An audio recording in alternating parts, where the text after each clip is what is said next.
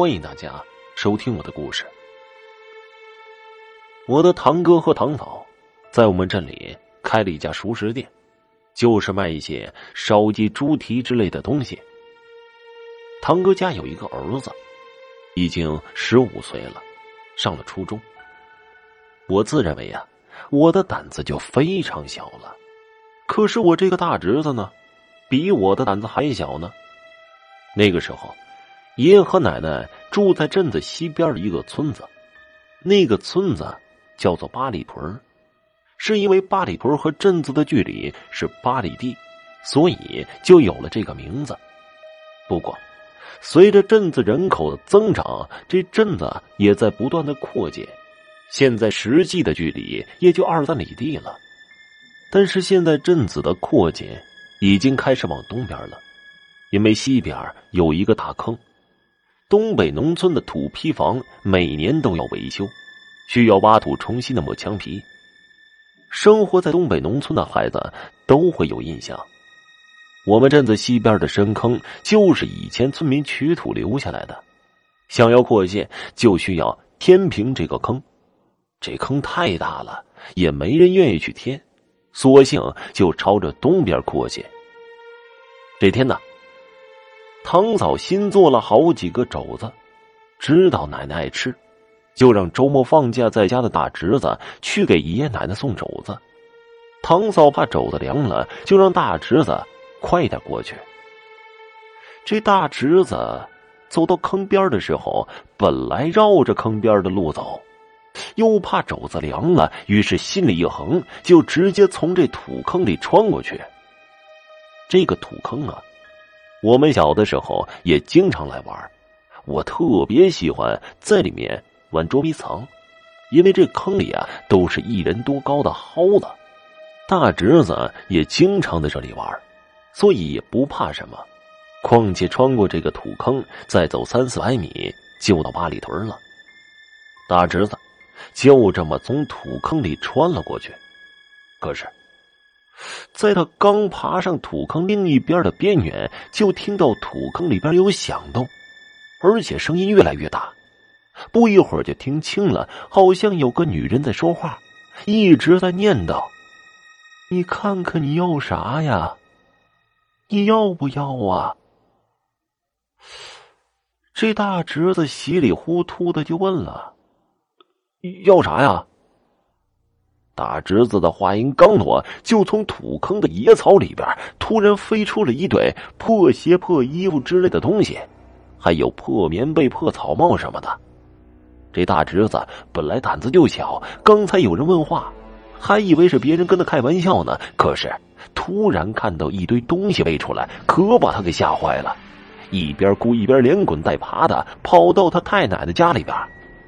进了屋之后，他也没敢把事情告诉太爷爷和太奶奶，只是说自己摔了一跤。爷爷和奶奶看到热乎乎的肘子，也是非常的高兴，也没有多问，就留大侄子在家里住了一宿。但是到了晚上的时候，大侄子就开始发高烧，嘴里还不停的念叨：“我我不要，我不要。”爷爷奶奶活了大半辈子了，这种邪乎事儿听过见过的太多了，当下就知道大侄子这是中邪了。折腾了一个晚上，第二天早上，虽然大侄子烧退了不少，但是意识还是含糊不清。爷爷问了好半天，总算问明白了，在土坑那里边，有人想给他东西，于是。爷爷便叫上隔壁杀猪的老徐头来帮忙，因为我家那边啊一直认为做屠宰行业的人身上有煞气，能镇住不干净的东西。爷爷和老徐头来到了大坑边，果然看到坑边上扔了好多的破烂什么破鞋、破衣服、破被褥、破草帽。爷爷见多识广，一眼便看出来了。这是别人家有人过世了，把逝者的东西都扔在这里了。因为我家那边认为啊，逝者的东西放在家里不吉利，于是爷爷就用簸箕把东西全部都装了起来，又扔回了坑里。还冲着坑里喊：“我是八里屯的老四叔，昨天路过，是我的重孙儿，你的东西啊，他不要，你别给他了。”老徐头则是叉着腰站在了坑边，破口大骂，还威胁着：要是再敢纠缠孩子，就把他家养的鸡鸭牛羊全都剁了卖肉。说来也怪，爷爷和老徐头回来没几分钟，大侄子就好了。再去问他之前的事情，他只记得有个老太太拿着一堆破烂非得要给他。他不认识那个老太太，也不敢要。对于之前发烧之类的事情，他是完全不知情的。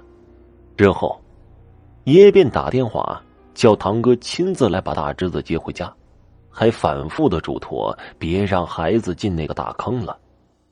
堂哥虽然不迷信，但还是把消息告诉了来店里买东西的村民。之后，大家都不让孩子去那个深坑里玩耍了。在去年十一的时候，镇里招商引资。找来了一个外地的老板，在那里建了一个蔬菜汁加工厂，所以土坑便被填平了。那个厂子的蔬菜汁全都是出口到韩国和日本的，本来是大赚特赚的，可是仅仅半年的时间，老板全家暴毙，封了好几个工人。好了，这个故事就讲完了，谢谢大家的收听。